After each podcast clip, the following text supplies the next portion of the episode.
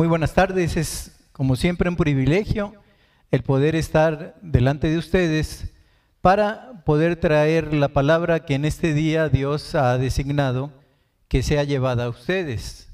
Desde luego, cada vez que uno viene un domingo, que se prepara uno, se levanta temprano, ¿no? dispone, dispone todo con objeto de acudir a lo que nosotros conocemos como la reunión dominical, bueno, uno debe de venir, no lo dudo que así sea en el caso de tu vida, con el alma dispuesta, con el alma preparada, con el alma sintonizada en las cosas de Dios para escuchar, pero sobre todo también para poner en práctica todo el consejo divino que Él puede traer a través de su palabra. Y con este eh, pensamiento vamos a seguir estudiando el libro de los Hechos de los Apóstoles, que algunos han dicho que se pudiera llamar los Hechos del Espíritu Santo. Porque entonces el otro consolador del que habló Jesús, que dijo, pero recibiréis poder cuando haya venido sobre vosotros el Espíritu Santo. Y ese poder conferido por Dios a su iglesia a través de la dirección del Espíritu Santo es lo que nos hace precisamente el podernos sentar, el podernos escuchar y el poder dejar la dirección del Espíritu Santo para nuestra vida, para nuestra existencia, y que en este sentido Él vaya quitando algo que estorba, Él vaya fortaleciendo algo que nos ha hecho levantarnos en el nombre de Cristo, ir, como dice Isaías, mandamiento tras mandamiento, renglón tras renglón, un poquito aquí, un poquito allá, con el objeto de que nosotros lleguemos, como dice la Escritura, a la estatura del varón perfecto. Ahora, no seremos perfectos, hermanos.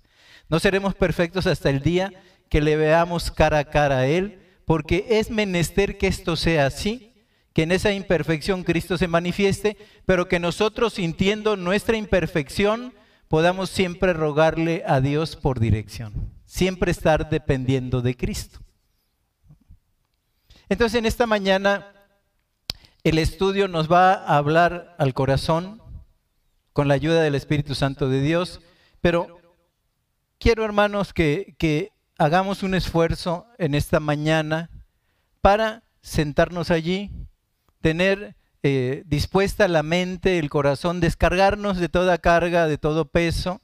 Eso se lo vamos a pedir en oración al, al Señor, para que podamos escuchar el consejo divino y que el Señor nos traiga en esta tarde un poquito más cerquita de Él porque el Señor quiere hablar con sus hijos. Y tú eres un hijo, tú eres una hija de Él, y el Señor siempre gusta, como buen padre, el dar todo el consejo que dimana de su escritura para el buen corazón de sus hijos.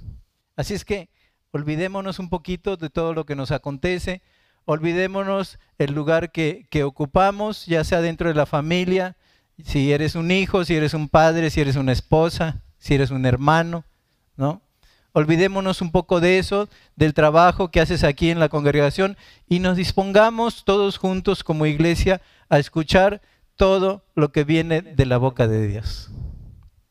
Entonces, en este sentido, vamos a, enfocar nuestra, nuestra lección del día de hoy y la vamos a buscar en el capítulo 21 del libro de los Hechos de los Apóstoles. Capítulo 21 del libro de los Hechos de los Apóstoles. Y vamos a leer, ya saben que, a mí me gusta siempre hacerlo lo más conversacional posible. Así es que me van a ustedes ayudar. Yo empiezo en el 21.1, ustedes el 2, y así vamos salteando hasta que terminemos todos juntos, todos juntos como iglesia, leyendo el verso 16, que allí termina la porción. Y dice así, si ya lo encontraron hermanos, dice así la escritura, comienzo yo. Después de separarnos de ellos, zarpamos y fuimos con rumbo directo a Cos, y allí, y al día siguiente a Rodas, y de allí a Patara. Al avistar Chipre, dejándola a mano izquierda, navegamos a Siria y arribamos a Tiro porque el barco había de descargar allí. Cumplidos aquellos días, Salimos acompañándonos todos con sus mujeres e hijos hasta fuera de la ciudad y puestos de rodillas en la playa, oramos. Y nosotros completamos la navegación saliendo de Tiro y arribando a Tolemaida, y habiendo saludado a los hermanos nos quedamos con ellos un día.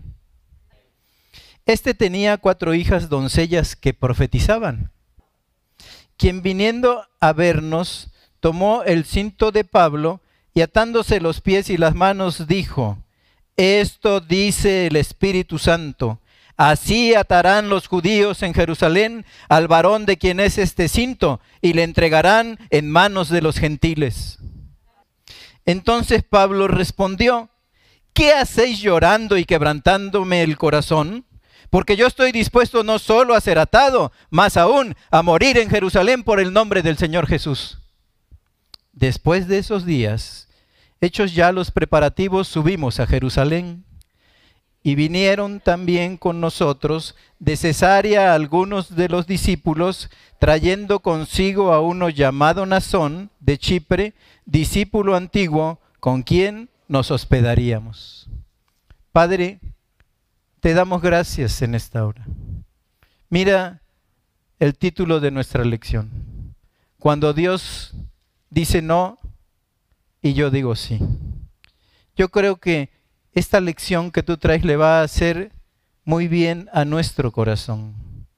Porque siempre la vida nos presenta, Señor, decisiones. Tenemos decisiones por delante. Y sería bueno siempre estar en la sintonía divina para que las decisiones llevaran gloria a tu nombre. Ayúdanos a aprender más de ti. Ayúdanos a que en ese concierto, en ese concilio que tenemos contigo, podamos ser instruidos, Señor. Padre, ayúdanos a aprender de tu palabra y ayúdanos sobre todo a no ser solamente oidores, sino hacedores de tu palabra. Cuando Dios dice no y yo digo sí. Que sea una lección que entre a nuestro corazón, que trascienda, Señor, nuestra mente y cuando se asiente en el corazón podamos poner por práctica todo el consejo recibido de lo alto en esta mañana. Ayuda a mi ser. No soy más que un instrumento puesto en tus manos. Que tú brilles a todo lo alto y que yo mengüe todo lo necesario, Señor. Todo lo necesario para que tú se escuche tu voz clara y diáfana traspasando nuestra mente y llegando a nuestros corazones y asentándose en nuestras motivaciones para que te podamos dar la gloria a ti que eres el único que la mereces.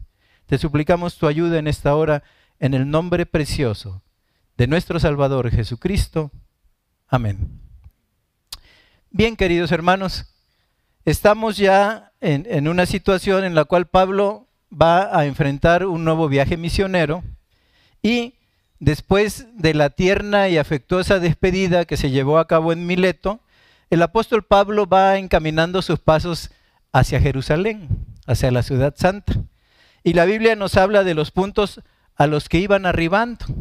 Miren, lo dice 21, del 1 al 4, dice, después de separarnos de ellos zarpamos y fuimos con ellos rumbo directo a Cos y al día siguiente a Rodas, y de ahí a Pátara, y hallando un barco que pasaba a Fenicia, nos embarcamos y zarpamos, al avistar Chipre, dejando la mano izquierda navegamos a Siria, y arribamos a Tiro porque el barco había de descargar allí.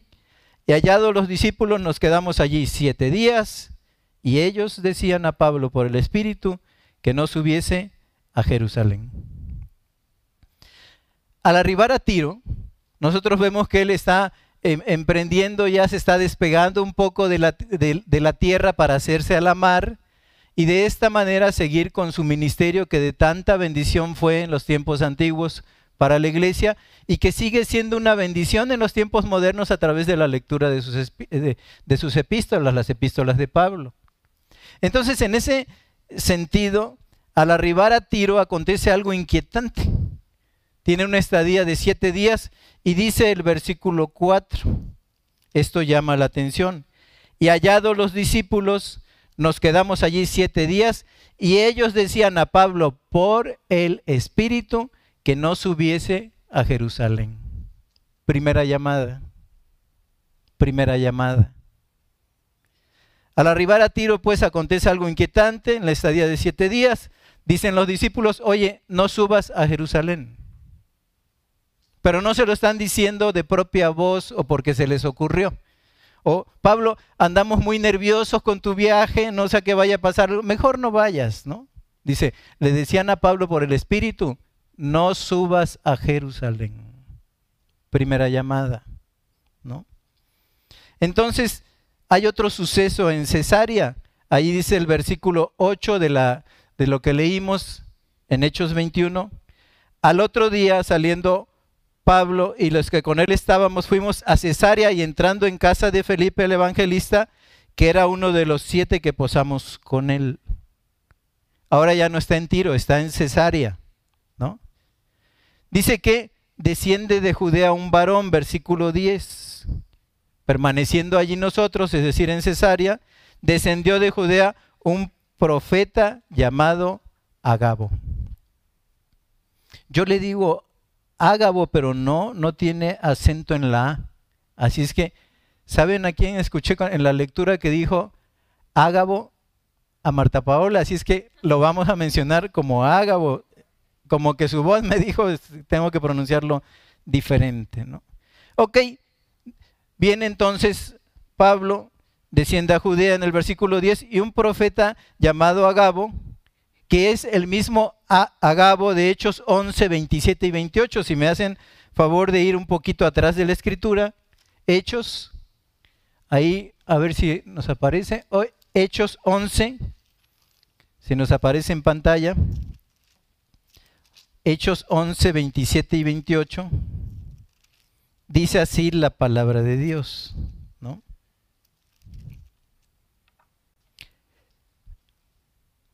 Siempre estoy tratando de leer el 10, pero es precisamente el 11. Esto lo hago para que vean que no es una transmisión grabada. Porque luego está saliendo la cosa tan perfecta que dicen, no, pues está grabado, con razón. No se equivocan allí. ¿no? Hechos 11, 27 y 28 dice así la palabra de Dios. Fíjense que me estoy yendo a Juan, ¿ustedes creen? Yo no sé por qué le, le atraso tanto. Pero si me tienen paciencia, ahora sí ya estoy sobre el libro de los hechos. Y este habla de, de una gran hambruna que iba a venir sobre Jerusalén, que luego Pablo nos, nos, nos habla más adelante de esta hambruna, porque una, eh, un pueblo tan pobre como era la iglesia de Macedonia, dieron bastante bien para esta hambruna que se aproximaba sobre Jerusalén. Dice así el Hechos 11, 27 y 28. En aquellos días, en este sentido, este es el mismo profeta. O sea, el Señor se toma la molestia, nuestro buen Dios, de volver a enviar al profeta en una misión de profecía. ¿No? Y este profeta, llamado Agabo dice, que toma el cinto de Pablo y se ata los pies y las manos con él mismo. Versículo 11 de el capítulo 21. Dice, quien viniendo a vernos tomó el cinto de Pablo y atándose los pies y las manos dijo, esto dice el Espíritu. Hace una, una profecía que nosotros podíamos llamar actuada, ¿no? Entonces con esta dramática acción, como muchos profetas antes que él, presenta su mensaje en forma actuada. Y miren, tenemos Ezequiel 4.3, si lo podemos ver en, en pantalla, Ezequiel 4.3, pero se los leo, dice, tómate también una plancha de hierro y ponla en lugar de muro de hierro entre ti y la ciudad, afirmarás luego tu rostro. Con... Es decir, en este caso Ezequiel tomó una plancha y la pone entre él, ¿verdad? En un momento dado y la ciudad de Jerusalén y dice, bueno, esta es una señal del sitio que va a haber, que va a ser como una plancha tan dura que nadie va a poder salir para abastecerse de alimentos, para abastecerse de pertrechos, y va a ser un sitio ruinoso, tan ruinoso como querer traspasar una plancha de hierro por lo acucioso del sitio. ¿Sí? Esta señal, pues, les decía, era contra Israel, pero volviendo a Ágabo, y el versículo 11 dice, más adelante del versículo 11, en su inciso B. Así atarán los judíos en Jerusalén al varón de quien es este cinto y le entregarán en manos de los gentiles. Segunda llamada. segunda llamada. Ya, ya había sido en Tiro y ahora baja Ágabo, ¿no? Y de forma actuada le dice, Pablo, dice el Espíritu que eso te va a pasar. No subas a Jerusalén. Ahora, ¿qué era esto? ¿Por qué toma el cinto? El servicio de Pablo a los judíos era simbolizado por el cinto. Cada vez que un profeta era mandado, dice, ciñete los lomos de tu entendimiento y ahora ve y lleva este mensaje de parte de Dios. El cinto de Pablo representaba el servicio. Lo que le estaba diciendo el profeta, Pablo, tú quieres ir a servir, pero resulta que ellos te están esperando para tomarte preso. ¿Sí? Entonces, dice el versículo 12, van dos llamadas, versículo 12, capítulo 21 de Hechos, al oír esto, le rogamos nosotros y los de aquel lugar que no. Ahora, pero vemos aquí, ¿quiénes serán nosotros? Porque dice, al oír esto le rogamos nosotros. Vamos a, retroceder un poco en la escritura, a ver si lo podemos tener en el pizarrón. Hechos 24, ¿quiénes eran nosotros? ¿Quiénes eran nosotros? ¿no? Hechos 24. Y le acompañaron hasta Asia Sópater de Berea, Aristarco y segundo de Tesalónica, Gallo de Derbe y Timoteo de Asia, Tíquico y Trófimo. Y si dice nosotros el escritor de la epístola, perdón, el escritor de este libro de los hechos es simple y sencillamente Lucas. También Lucas. Ocho gentes diciéndole, no subas a Jerusalén. Pablo, no subas a Jerusalén. Pero no tan solo fueron ellos ocho, ¿no? Sino que dice el versículo 12, y los de aquel lugar, ¿cuántos hermanos habría en ese momento, verdad? Allí en Cesarea, ¿cuántos hermanos reunidos en la iglesia? No sé, los que ustedes quieran. Entonces probablemente si no eran decenas, eran cientos de hermanos que le dijeron a Pablo que no subiera a Jerusalén. Y la pregunta es, ¿por qué el Señor se tomó la molestia de avisarle tres veces? ¿No? ¿No tendría nada que hacer nuestro buen Dios? ¿Por qué se tomó la molestia de avisarle? ¿No? Entonces, en este sentido, vemos la respuesta de Pablo en el versículo 13. Con todos estos avisos, tres avisos de antemano. Versículo 13. Entonces Pablo respondió, ¿qué hacéis llorando y quebrantándome el corazón? Porque yo estoy dispuesto no solo a ser atado, más aún a morir en Jerusalén por el no. Que el Señor iba a bendecir porque él es, de, Él es la tierra y su plenitud de nuestro Dios. Claro que iba a bendecir, pero no era su idea que subiera. No era el tiempo de Dios para subir, porque si no, ¿por qué lo avisó? Y entonces Pablo envalentonado, ¿no? Dice, no, ¿qué hacen lloriqueando? O sea, ¿qué hacen lloriqueando ustedes, Pablo? Pero, pero van tres veces que el Señor te lo dice a través de cientos de hermanos, muy probablemente, y si no de decenas de hermanos, que no subas a Jerusalén, Pablo. ¿Cuál es el problema? El Señor te lo está diciendo, no subas a Jerusalén, no es el momento adecuado, Pablo. No es el momento adecuado, ¿no? Y al final de todo el camino, ¿no? Vemos cómo se va decantando el drama en los días subsecuentes. Y es cuando nosotros vemos cuando Dios dice que no, pero yo digo que sí. Si yo tengo una mejor idea, yo tengo un mejor plan. Pero el Señor te ha dado aviso a través de hermanos, te ha dado aviso a través de su palabra, te ha dado aviso a través de crearle una inquietud a tu espíritu que no debes de hacer eso. Bueno, el Señor dirá, ¿no? pero yo tengo un mejor plan. O sea, yo sí lo voy a hacer. Cuando el Señor, Dios dice no y tú o yo digo sí. Cuando Dios dice no y yo digo sí. En los días subsecuentes, ¿verdad? ¿Cómo se va desarrollando el drama? Vamos viendo el libro de los hechos. Pablo es arrestado en el templo, como se le había dicho. Luego Pablo presenta defensa ante el pueblo, luego Pablo en manos del tribuno, luego Pablo ante el concilio, luego Pablo enviado a Félix gobernador, luego Pablo apela al César como ciudadano romano y séptima cosa, ¿verdad? Séptima ocasión en la defensa de Pablo ante Agripa, hallamos una cuestión interesante.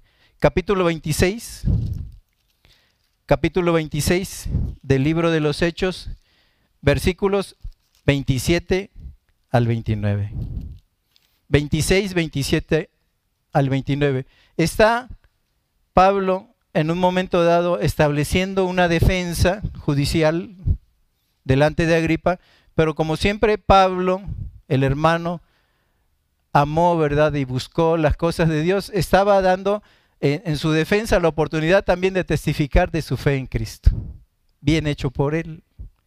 Pero miren, cuando, cuando se resume ya todo su discurso, 26, 27 al 29, dice, ¿crees, oh rey Agripa, a los profetas?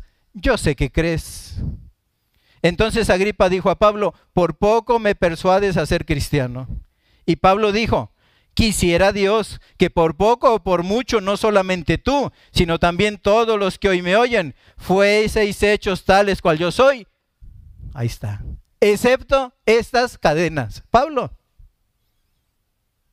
¿para qué hablas de cadenas? ¿Estás hablando de la vida cristiana? ¿No? La vida cristiana tendrá sus, sus pruebas si el Señor así lo, lo, desea, si el Señor así lo demanda, pero tu invitación era llamar a la vida cristiana por la enorme belleza que tiene el Evangelio. Pablo, ¿a qué viene de excepto estas cadenas? Quiera que todos fueran excepto estas cadenas, Pablo. Pero si tres veces se te dijo, Pablo, ¿por qué no estás cantando coritos en la prisión como otras veces? ¿no? ¿Por qué en un momento dado sacas a colación las cadenas? Bueno, Pablo, el Señor te lo dijo.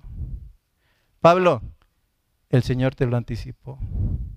Pablo, nosotros sabemos y vemos que Dios te va a usar para su gloria, pero no era el momento de esto. Todavía no había llegado tu hora. Pero en tu impulso, tú lo quisiste hacer, Dios te bendijo en la predicación, pero estás pagando las consecuencias de una mala decisión que Dios había tomado la molestia de avisarte que no subieras a Jerusalén, Pablo. Cuando Dios dice que no y yo digo que sí. Cuando Dios dice no y yo digo sí. Y aquí empieza nuestra lección. Este tema tiene que ver, queridos hermanos, el tema que nos ocupa el día de hoy, con las decisiones que tomamos en el transcurso de nuestra vida. Toda la vida está llena de decisiones. ¿No? Cuando somos chicos quisiéramos hacernos grandes y decir, a mí me gustaría ser un ingeniero, me gustaría ser un arquitecto, me gustaría ser un doctor. Vamos ya tomando decisiones. Y luego dice, ¿en qué secundaria estudiaré? Luego, ¿en qué preparatoria? ¿No? Luego, ¿qué carrera estudiaré? Luego, en un momento dado, eh, estudiando esa carrera, en donde trabajaré. Y cuando llegue el momento del susurro de la paloma, como dijera alguien, ¿con quién me casaré? Y desde luego esto en medio para los que somos de Cristo, de la gran decisión que un día el Señor nos hizo tomar para gloria de su santo nombre, de recibirle en nuestro corazón como nuestro Salvador. ¿no? Pero la vida va decisiones, decisiones, decisiones, decisiones. Y en ese sentido, ¿verdad? Parte de nuestro conflicto en la toma de decisiones buenas o malas, las buenas o malas decisiones que tomamos, las retoma Hendrickson con estas palabras, un autor cristiano. Dice Hendrickson, el creyente vive en un tiempo en que dos eras, la antigua y la nueva, se superponen. Por eso dice eh, las epístolas, el que está en Cristo nueva criatura es, las cosas viejas pasaron. Nuestra vida pues se superpone entre lo que hemos sido y lo que actualmente nosotros los cristianos somos en Cristo. Y eso lo dice el autor. El creyente vive en un tiempo en que dos eras, la antigua y la nueva, se superponen. Hubo un tiempo, dice, en que fuimos exclusivamente pecadores. Y así lo dice, alejados de Dios, de las promesas, vivíamos en el mundo sin ese Dios, sin patria y sin esperanza. Éramos completamente pecadores, no conocíamos al Dios vivo.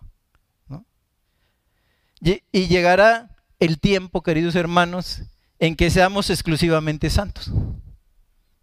Un tiempo fuimos exclusivamente pecadores, el Señor nos rescató, pero nuestra santidad será completa y perfecta el día que estemos delante de Él. Y entonces ya no habrá más lágrimas, ya no habrá más dolor, el eterno acusador de los hermanos será echado y será atado, ¿verdad? Por un tiempo y luego será condenado al lago de fuego y azufre, el eterno acusador, donde el fuego nunca se apaga y el gusano nunca muere. Entonces llegará un día en que estaremos delante de Él cantando para su gloria, viviendo por toda una eternidad delante de Él y entonces seremos completamente santos, querido hermano. Las, las primeras cosas habrán pasado. Todo lo que nos afectaba, lo que nos hacía caer, lo que nos provocaba lágrimas, los dolores de la vida habrán pasado y entonces estaremos completos en Él en la eternidad. Entonces, dos eras. Antes completamente pecadores. Un día a la luz de la eternidad, en esa aurora radiante, llegaremos a ser tal y como Él es. Y entonces seremos completamente santos. Pero en este momento, en este momento específico de nuestra vida, mientras estamos viviendo el presente, somos pecadores santos. Hay una dicotomía en el ser. Somos quien no peca. ¿Quién no pecará hoy? Si yo pidiera levantar la mano, oigan, ¿quién pecó en esta semana? ¿Quién pecó el, día de ayer, verdad? ¿Quién pecó el día de hoy? ¿Y quién ha pecado en esta, con algún pensamiento, con alguna palabra, con alguna acción, con algún disgusto en esta última hora que transcurre? Tendríamos que levantar todos la mano. ¿no? Entonces, ciertamente somos santos, pero también somos pecadores. De allí procede la tensión. De allí es el conflicto interno en la toma de decisiones que se dan en nuestras vidas. ¿no? Se trata de un conflicto que todo verdadero creyente experimenta. Un día lo dijo este escritor español Ortega y Gasset, dice, el hombre es él y su circunstancia. Entonces sabemos que tenemos un corazón para Cristo, pero sabemos que tenemos los pies de plomo y muchas veces somos impulsados por nuestra vieja naturaleza a tomar malas decisiones delante de Dios. Y son decisiones que nos van a pesar. Y son decisiones que vamos a tener que pagar el costo de nuestras malas decisiones. Y también gozar de los beneficios de nuestras buenas decisiones. No todo es oscuro, ¿no? En este sentido y en este camino. Pero lo cierto es que este conflicto, esta tensión que hay en el ser de todo cristiano, de toda cristiana, es un verdadero conflicto que todo creyente experimenta. Todo creyente experimenta. ¿Por qué digo esto? ¿Por qué digo esto? Porque el conflicto en la toma de decisiones muchos los experimentaron a través de los siglos. Puede ser una Eva ante el árbol de la ciencia del bien y el mal. Árbol que le había dicho, ciertamente el día que de él comas morirás. Y ella deseándolo con los ojos, ¿no? Deseando la vanagloria de la vida, en esa decisión de obedecer o de no obedecer. De cuando Dios le había dicho, Eva, Adán, de ese no. Y ellos, ellos, ella primero, y luego convidó a Adán, dijo, de este sí. Porque puede ser un Acán con el, tesoro de Jericó. ¿Te acuerdas que la orden del Señor había sido destruir todo y que no tomaran del anatema? Pero Acán ve una, una, capa, un manto babilónico de gran precio, ¿verdad? Ve un lingote de oro y dice, bueno, Dios dijo que no, pero yo digo que sí. Y él muere bajo un cúmulo de piedras, ¿no? Y Eva y Adán son expulsados del paraíso. Puede ser un Ananías y, Zafira, ¿verdad? Decidiendo acerca del precio de algo vendido y queriendo tener buen nombre, queriendo lucirse, dicen, oye, vendimos una propiedad y lo traemos, oye, pero hubieras dicho que trajiste una parte. Y ahí cae él, y después viniendo ella y siendo avisada, es mandada a traer, ahí cae ella. ¿No? Puede ser un David, ¿se acuerdan? Dice la escritura en el tiempo en que los reyes salen a la guerra. Y él sabía bien los mandamientos que provenían de Dios. No desearás a la mujer de tu prójimo. Y en ese sentido, David en el terrazo, viendo a Betsabé, la mujer de Urías Eteo, decide, cuando Dios le había dicho que no, él decide decir sí, decide mandarla a traer. Y empieza la espada sobre la vida de David y él sintió durante todo el transcurso de su vida que la espada nunca se apartó de su casa. Puede ser un diótrefes, ¿se acuerdan? Pablo en prisión diciendo diótrefes ama el primado.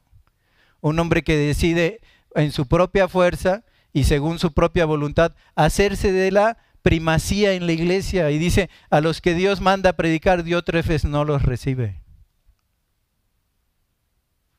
Cuando Dios decía, sed hospedadores, ¿no? recibid a todo aquel que va en mi nombre. Es como si me recibieran a mí. Y Diótrefes dice, amando el primado, dice, yo soy más que Dios en ese sentido.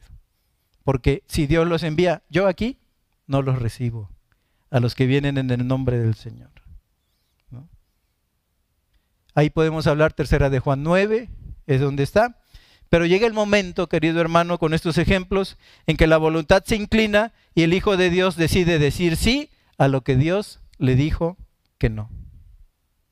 Mira, para traerlo más cerca, puede ser un trabajo bien remunerado que te va a sacar de deudas y del momento del apuro, pero sabes que te va a quitar tiempo de familia, tiempo de reunión, tiempo de oración, tiempo de lectura, es decir, un buen empleo que se va a volver un competidor en el santuario divino. Y al final del día de la vida, tú vas a llegar a decir lo que dice Jeremías 8:20. Jeremías 8:20 dice, pasó la siega, terminó el verano y nosotros no hemos sido salvos. Querido hermana, querida hermana, querido hermano, Debes de saber que Dios envía el empleo y a que a Dios le agrada que el hombre se ocupe y la mujer se ocupe en cosas que sean productivas, sea dentro de la casa que tienen el mismo valor y el mismo nombre, en la crianza, en la educación, en la preparación de los hijos, o sea en un trabajo secular, si el Señor lo permite. Pero si ese trabajo, cuando es el caso de un hombre que dice he encontrado un buen trabajo, pero me exige full time, ¿no? es de tiempo completo el trabajo. Y uno tiene que preguntarse, ¿y la familia? Ahora tus hijos están pequeños, ¿no? Pero ¿y cuando llegue la adolescencia y necesiten un padre que de parte de Dios los respalde y los eduque y los enseñe para la vida, ¿qué va a hacer de ti?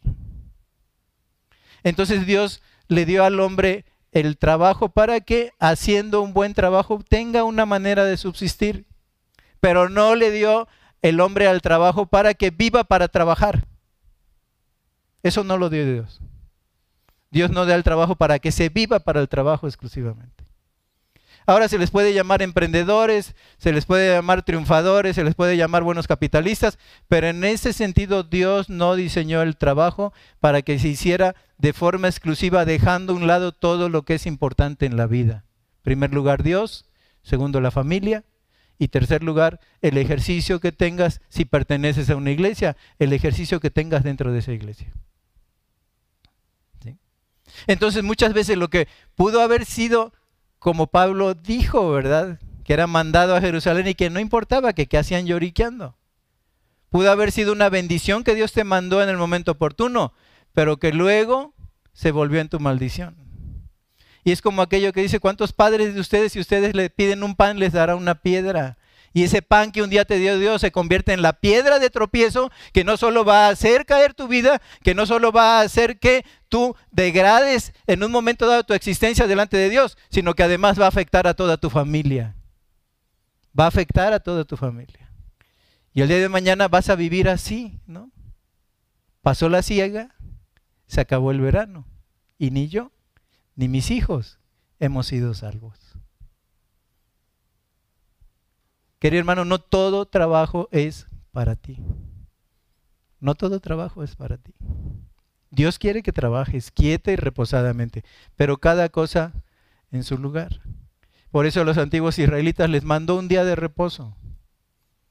Un día de reposo para que se consagraran a la adoración de Dios. Por eso hay estos días de reposo que nosotros tenemos. Entonces puede ser un trabajo, pero puede ser, por ejemplo, la elección de una carrera o la, o la no elección de una carrera. Decir, no, yo para qué quiero estudiar. No me hace falta estudiar, ¿no? O elegir mal una carrera. Todas las carreras son humanísticas, pero hay carreras más humanísticas que otras. Una de ellas a las cuales me refiero porque se han tratado casos de ese tipo es, por ejemplo, la psicología, ¿no?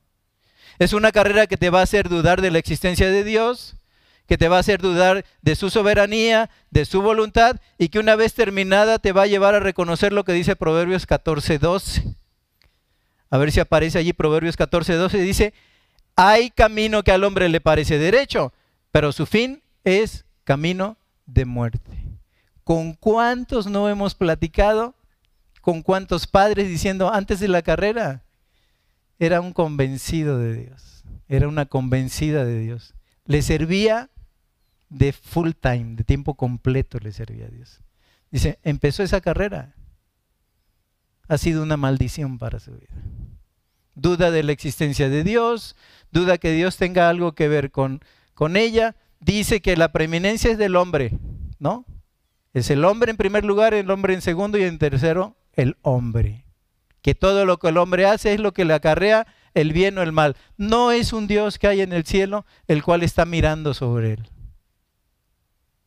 Entonces, en este sentido, puede ser una elección de carrera o puede ser que decidas no estudiar.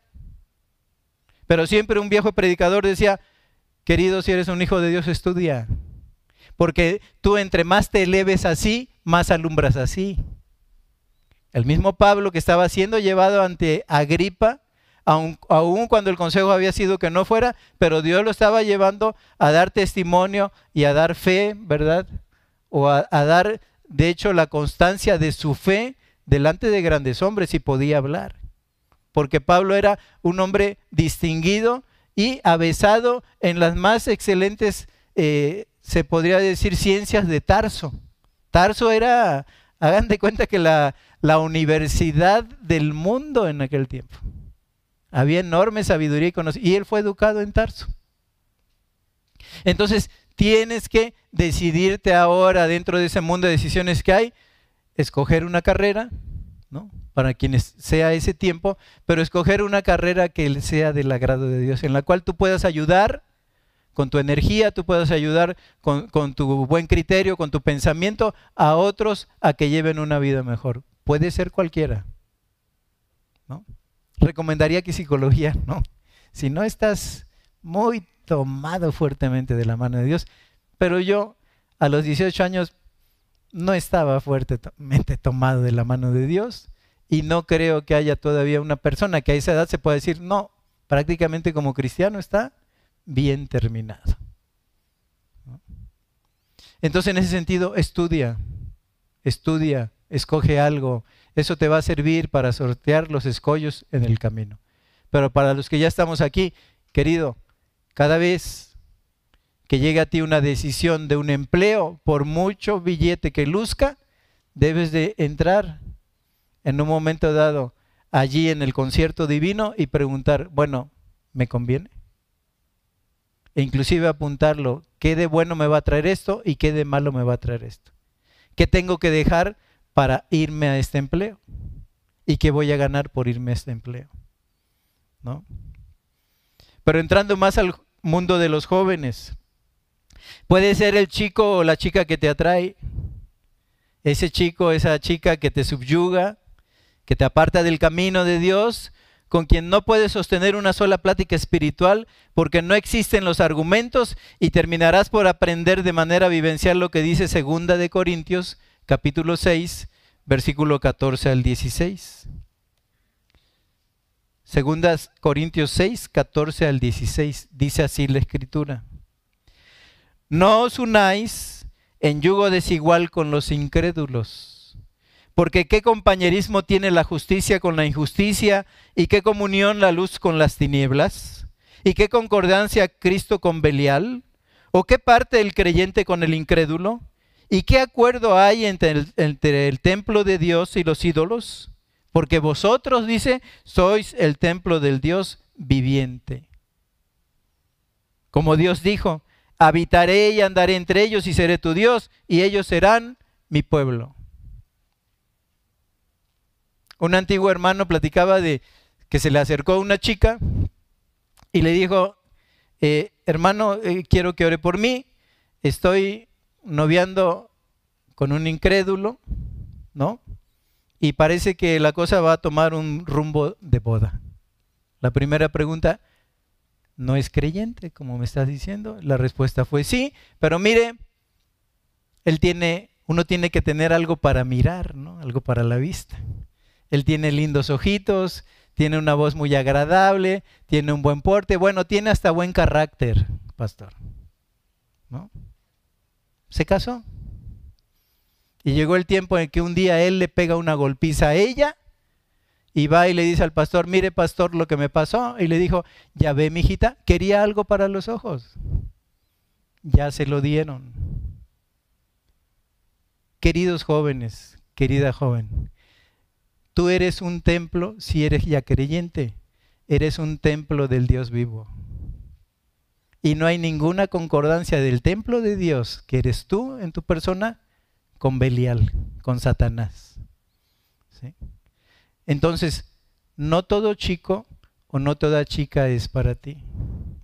Miren, yo sé lo que Pablo dice que existe yugo desigual entre los infieles, pero a veces hay yugo desigual entre los fieles. Porque un chico que está consagrado a la obra y encuentra una chica que en un momento dado tiene todavía mucho de, es una cristiana carnal, no ama a Dios como su primer privilegio, se puede decir que pudiera tener un chico o esta chica, si fuera el caso, ¿verdad? Eh, una salvación, pero no una vida de servicio. Pueden ser salvos, pero no siervos. Y si tú estás destinado a la obra y si tú estás dando todo el empuje guiado por el Espíritu Santo para andar en la obra y te casas con alguien que no comparte eso mismo, va a ser tu piedra de tropiezo. Entonces, no todo chico ni toda chica es para ti, querido joven. Tienes que buscar a alguien que tenga sueños y aspiraciones comunes. Yo no digo que se puedan arreglar en, en, lo general, ¿verdad? Pero en lo básico, dice un escritor bíblico que el asunto más importante en el matrimonio, ¿saben qué va a ser? La teología, lo que tú piensas de Dios. Y si ella o él no piensan de Dios con la excelencia con que tú piensas, los problemas están a la vuelta de la esquina en el matrimonio. Entonces, no somos templo del Espíritu Santo de Dios. No podemos hacer convivir ese templo del Espíritu Santo de Dios con alguien que sea, perdónenme la dureza, un hijo del diablo. Los que no son hijos de Dios son no son hijos de Dios, son hijos del diablo. Por eso el Señor Jesús un día dijo, vosotros hacéis las obras de vuestro Padre, el diablo se lo dijo a los judíos. Entonces en este, en este aspecto, ¿verdad? Querido hermano, querida hermana, cuando Dios dice que no y yo digo que sí. Miren, puede ser como le sucedió a Pablo. Hasta en los mismos asuntos en la obra de Dios, como lo vemos en la lectura de hoy, puede haber malas decisiones. Cuando tú le preguntas a un joven pujante que está viviendo delante de Cristo, ¿no? que está buscando ser pertinente para la obra, ¿qué te gustaría hacer en la iglesia? ¿Qué te gustaría hacer? Casi nunca oyes, me gustaría ser alguien que sirva, alguien que llegue a las 10 de la mañana y acomode las sillas en la congregación. Me gustaría dar el gel en la entrada, ¿no? O me gusta cómo los bañan porque luego a la ropa esa oscura que traen, cuando la bañan le salen como puntitos blancos del cloro que tiene, ¿no? El baño que les da. No es cierto, ¿eh? No es cierto. Eso, eso es broma. Pero en ese sentido, nunca escuchamos a gente que esté dispuesta a servir. Y se les olvida el Señor en Marcos que dijo, pero el Hijo del Hombre no vino para ser servido, sino para servir y dar su vida en rescate por muchos. Él es el más grande siervo que se ha presentado sobre la faz de la tierra, pero vino a servir. Muchos te contestan, yo quisiera ser el líder de la alabanza, yo quisiera ser el líder de jóvenes, o quiero llegar a ser un consejero, ¿no? Una consejera del pueblo de Dios, o por qué no, muchos otros dicen, quiero llegar a ser un pastor. ¿Es malo esto? No es malo. Esto no es malo, porque dice la palabra de Dios, si la buscamos allí en Primera de Timoteo, capítulo 3, versículo 1, dice así la palabra de Dios, palabra fiel, Primera de Timoteo 3.1, si alguno anhela obispado, buena obra desea. O sea, es un anhelo de una buena obra. El que anhela obispado, buena obra desea. Pero no tan solo hablando de los obispos, también se habla de los diáconos en Primera de Timoteo 3, 8 al 10. Allí mismo, Primera de Timoteo capítulo 3, pero versículos 8 al 10. Dice así. Los diáconos asimismo deben de ser honestos, sin doblez, no dados a mucho vino, no codiciosos de ganancias deshonestas, que guarden el misterio de la fe con limpia conciencia. Y estos también, aquí llama la atención, y estos también sean sometidos a prueba primero y entonces ejerzan el diaconado si son irreprensibles. Miren, es verdad que muchos tenemos la actitud, o sea, nos gustaría ser alguien importante, alguien que se viera, alguien que resaltara en los trabajos de la iglesia, pero no hay la aptitud, no todos somos aptos, ¿no? Por eso esto le lleva en el Espíritu Santo a Pablo decirle a Timoteo, lo que dice el versículo 10, lo repito, y estos también sean sometidos a prueba primero y entonces ejerzan el diaconado si son irreprensibles. ¿Cuántas veces? ¿Cuántas veces? ¿Cuántos de nosotros, verdad, estamos en la obra, pero cuando viene el, el tiempo de la prueba nos llegamos a preguntar, ¿estaré en el lugar que Dios quiere que yo esté? ¿Cuántos se desilusionan? ¿No? Y cuando llega el golpeteo y se habla algo de él, ¿no? O, se le da un extrañamiento y eso, terminan hasta por irse de la iglesia. Porque no era el tiempo ni era el lugar donde Dios los quería en ese tiempo. Todo hijo de Dios, toda hija de Dios debe de saber que nosotros empezamos primero, ¿verdad? Cualquiera que quiera servir a Dios, Él mismo lo dijo. El que quiera ser grande entre ustedes se hará más pequeño. Todo aquel que quiere servir debe de empezar por lo básico. ¿Saben el trabajo que cuesta en las orquestas sinfónicas encontrar? Hay primeros violines, hay, en todo el mundo hay primeros violines. ¿Saben el trabajo que cuesta encontrar un segundo violín, un tercer violín? Nadie quiere desempeñar esos empleos. Pero aquellos que llegaron a hacer un primer violín en un, concertino principal, empezaron tocando con toda la orquesta. Y así son las cosas de Dios. Si tú quieres servir, empieza a comprometer en los pequeños asuntos que se tiene con la iglesia. ¿no? no sea que llegue el tiempo que tú digas, ¿no? Me hicieron guardia de viñas y la viña que era mía no guardé. ¿Cuántas veces nosotros sí anhelamos y queremos la obra, pero es necesario prepararse, es necesario primero ser sometido a prueba?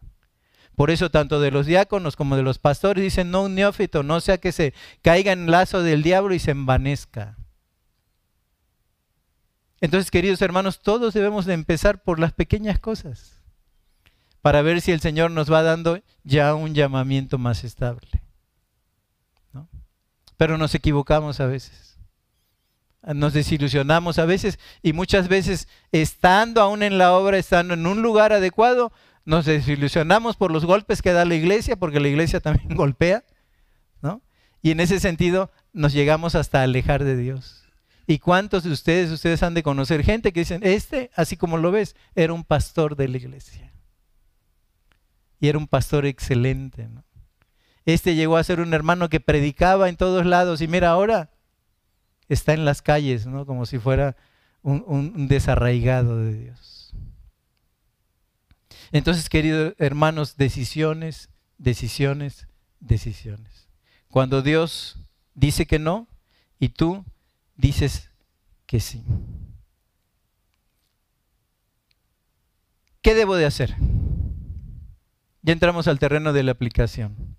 ¿Qué debo de hacer en esos terrenos de decisión donde no todo es negro muchas veces ni todo es blanco, porque eso nos daría luz, ¿no? Si todo lo viéramos, no, pues esto está blanquito, blanquito, vámonos a atacarlo.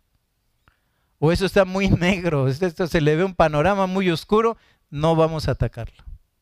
¿Qué hacer en esos terrenos? Ni todo es blanco, ni todo es, es, es, es negro, ¿verdad?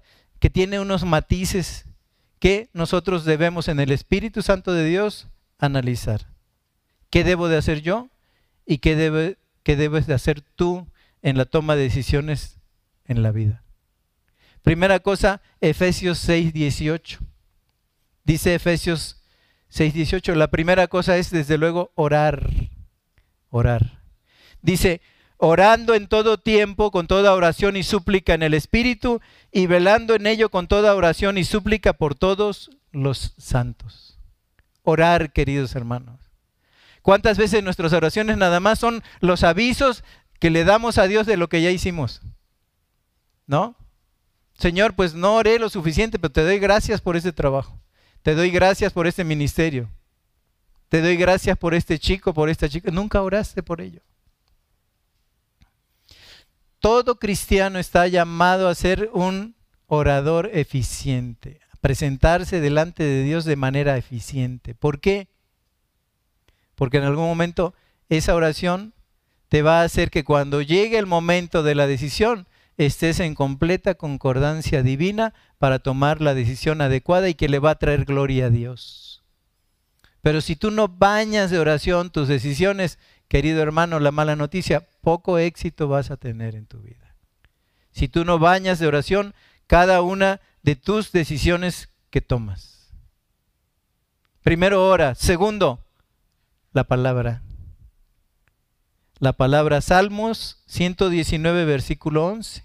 ¿Qué dice Salmos 119, versículo 11? En mi corazón he guardado tus dichos para no pecar contra ti. En mi corazón he guardado tus dichos para no pecar contra ti. ¿Y cuántas veces vienen y te ofrecen y dicen, no, no, ¿sabes qué? Esto como que no haya respaldo en la palabra, esto como que no es de Dios. Y sí, vas a poder estar aquí, vas a ganar muy bien, pero hasta el domingo vas a tener que estar aquí. Hebreos 10:25, no dejando congregarnos como algunos tienen por costumbre y tanto más que veis que ese día se acerca, el día glorioso del regreso del Señor. Palabra, querido hermano. Si nosotros vemos al Señor en Mateo capítulo 4, ¿cómo combatió la tentación? Con palabra, hermano. No hizo ningún acto heroico y no, yo voy a resistir aquí a pie firme. Palabra. No solo de pan vivirá el hombre, sino de toda palabra que sale de la boca de Dios. Palabra. Lámpara es, Salmo 119, eh, lámpara es, a ojalá ustedes consigan una apuntadora como la mía. O sea, Siri se queda, que Dios la bendiga, ¿no? Muchas gracias. En mi corazón, no, lámpara es a mis pies tu palabra y lumbrera a mi camino. ¿Saben por qué dice eso? Lámpara Ahora yo acabo de comprar algunas, la táctica, ¿no? La lámpara desde la antigüedad es de mano es para que no te tropieces con lo que tienes a tus pies. Lámpara es a mis pies tu palabra, pero lumbrera a mi, camino. La lumbrera es el alumbrado público. Es decir, tú llevas una dirección en la vida corta, pero también llevas un camino que vas recorriendo en el nombre de Cristo. Palabra, querido hermano. Pero si no lees la palabra, te garantizo y te lo puedo dar por escrito, vas a tomar muy malas decisiones en tu vida vas a tomar muy malas decisiones en tu vida. Entonces, primera cosa, oración, segunda cosa, palabra, pero tercera cosa, porque a todos nos hace falta, pide la sabiduría de lo alto. Santiago capítulo 1 versículos 5 y 6. Pide sabiduría de lo alto, querido hermano, querida hermana. Dice Santiago 1, 5 y 6, y si alguno de ustedes tiene falta de sabiduría, Pídala a Dios, el cual da a todos abundantemente y sin reproche, y le será dada. Pero dice, pero pida con fe, no dudando nada, porque el que duda es semejante a la onda del mar, que es arrastrada por el viento y echada de una parte a otra. ¿No? ¿Cuánta sabiduría nos hace falta en la toma de decisiones?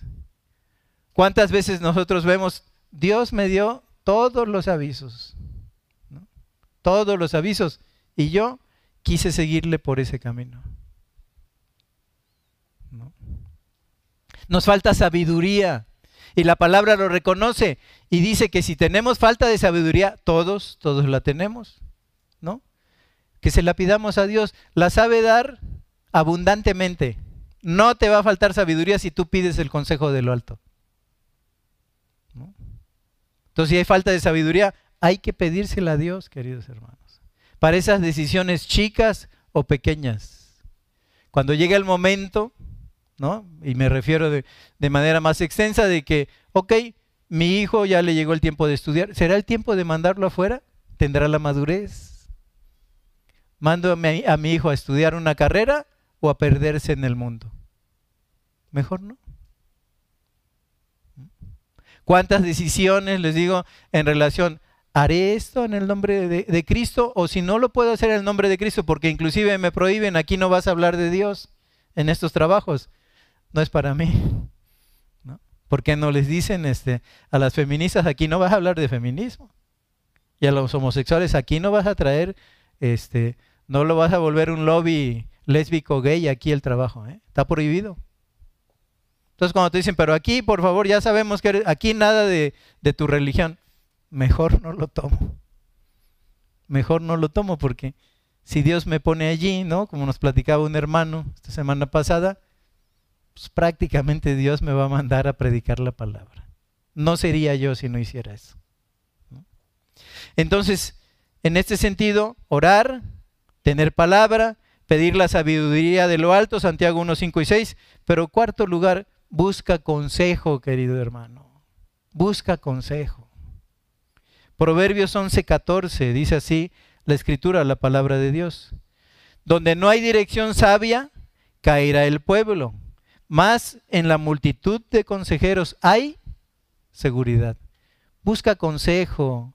Si la familia está en Cristo, querido hermano, busca consejo en tu familia cercana en Cristo. Pregúntale a tu esposo, pregúntale a tu esposa. Oye, ¿será ¿me están ofreciendo esto? ¿Será bueno? Y si Dios ya te los dio de esa edad, pregúntale a tus hijos. Mis hijos son mis consejeros. Yo cuando tengo dudas, de, oye, mi hijo, estoy frente a esto, ¿tú qué me aconsejas? ¿No? Si tenemos familia de Dios, busca el consejo de la familia de Dios, del esposo, de la esposa, de papá, de mamá, de los hermanos. Busca consejo pastoral, queridos, queridos hermanos. Busquen consejo pastoral. Pero sí les ruego encarecidamente, no busques el consejo del mundo de aquel que no conoce a Dios, porque desde luego no habrá consejo del Espíritu Santo de Dios. En algunas ocasiones especiales Dios ha ocupado hasta un burro, pero no andes buscando burros para que te aconsejen. No siempre lo hace Dios. Busca el consejo de un hermano probo en la fe, de un hermano con carrera cristiana, de un hermano maduro en las cosas de Cristo, para que, hermano, me están presentando esto y está atractivo. Bueno, hermano, tendrás que analizar A, B, C y D y tomar una decisión. Dios te deja en libertad. Pero en este sentido, considera esto. Es decir, este, esto que me ofrecen va a ser para la gloria de Dios. Quiero oír el consejo. Esto va a elevar mi vida espiritual. Esto me va a llevar a darle un mejor servicio al, Dios Santo, a, a la iglesia donde pertenezco, o me va a quitar tiempo. Busca el consejo de los hermanos en la fe. Hierro con hierro se aguza, así el hombre aguza el rostro de su hermano. Busca consejo de hombres de Dios, busca consejo de mujeres de Dios, pero que estén viviendo en Cristo, no en medio del conflicto que ni ellas mismas pueden resolver. Porque entonces sería como el hombre que se está ahogando y se está ahogando con su traje y su corbata y dice, me voy a jalar de la corbata para rescatarme, ¿no? O sea, busca consejo de hombres que estén bien establecidos, bien cimentados en la palabra y en Dios.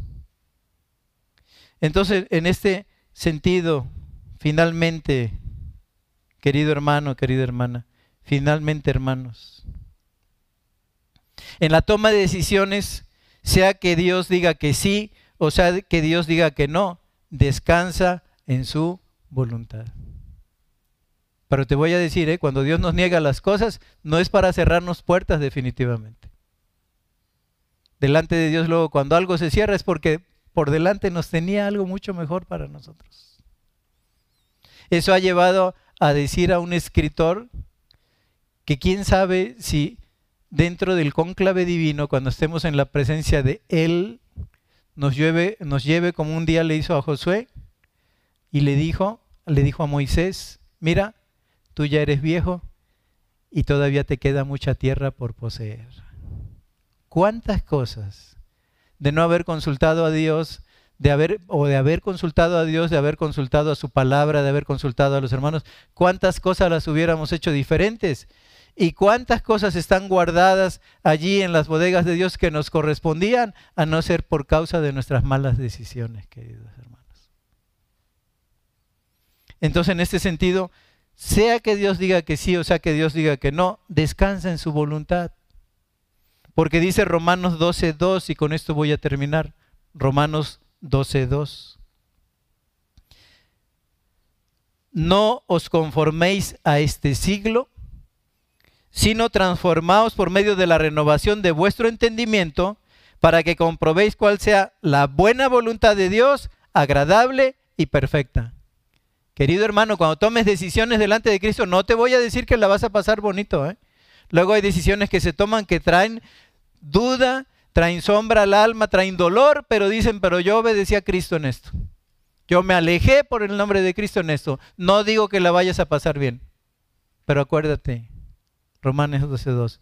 La voluntad de Dios tiene tres características que son invaluables para todo hijo, para toda hija de Dios. La voluntad de Dios es buena. ¿Cuál sea la buena voluntad de Dios? La voluntad de Dios es agradable y la voluntad de Dios va a ser perfecta para tu vida. Querido hermano, cuando Dios dice que sí, dice que no, perdón, y tú dices que sí, o cuando Dios dice que sí, tú dices que no, porque también lo hay. ¿No? Cuando, ve, no, no tengo tiempo ahora. Háblale. Luego lo buscaré. Se murió aquel que no le hablaste. ¿no? Y Dios te había mandado a hablarle. Querido hermano, querida hermana, cuando Dios dice que no y yo digo que sí. Quiera Dios que este estudio te sirva para considerar todos, todos de una manera u otra estamos pasando momentos de decisión en nuestra vida. Usa esos momentos para llevarle gloria a Dios. Y entonces verás larga vida y te irá bien sobre la faz de la tierra, aunque cueste trabajo. Obedecer a Dios siempre será entrar dentro de su plan perfecto. Oremos. Padre, te damos gracias. Señor, cuántas cosas hay que considerar delante de ti, pero queremos obedecerte. Queremos estar cerquita de tu, de tu corazón, Señor. Queremos escuchar tu voz y que nos dé el consejo adecuado y nos dé la dirección divina con la ayuda del Espíritu Santo en su tiempo. Ayúdanos a ser hijos obedientes, que no nos gane este mundo, Señor, que no nos conformemos a este siglo, sino que entendamos cuál es tu buena voluntad agradable y perfecta para nuestra vida. Bendice a mis hermanos, a toda esta iglesia reunida en esta tarde. Llévalos con tu bendición a salir de este lugar, que consideren en su corazón todo lo hablado y que lo pongan en práctica para la gloria de tu santo nombre. Señor, nos despedimos en paz y te damos gracias por esta ocasión de reunión que en tu nombre hemos realizado. Te lo agradecemos en el nombre precioso, misericordioso y eterno de nuestro Señor Jesucristo. Amén.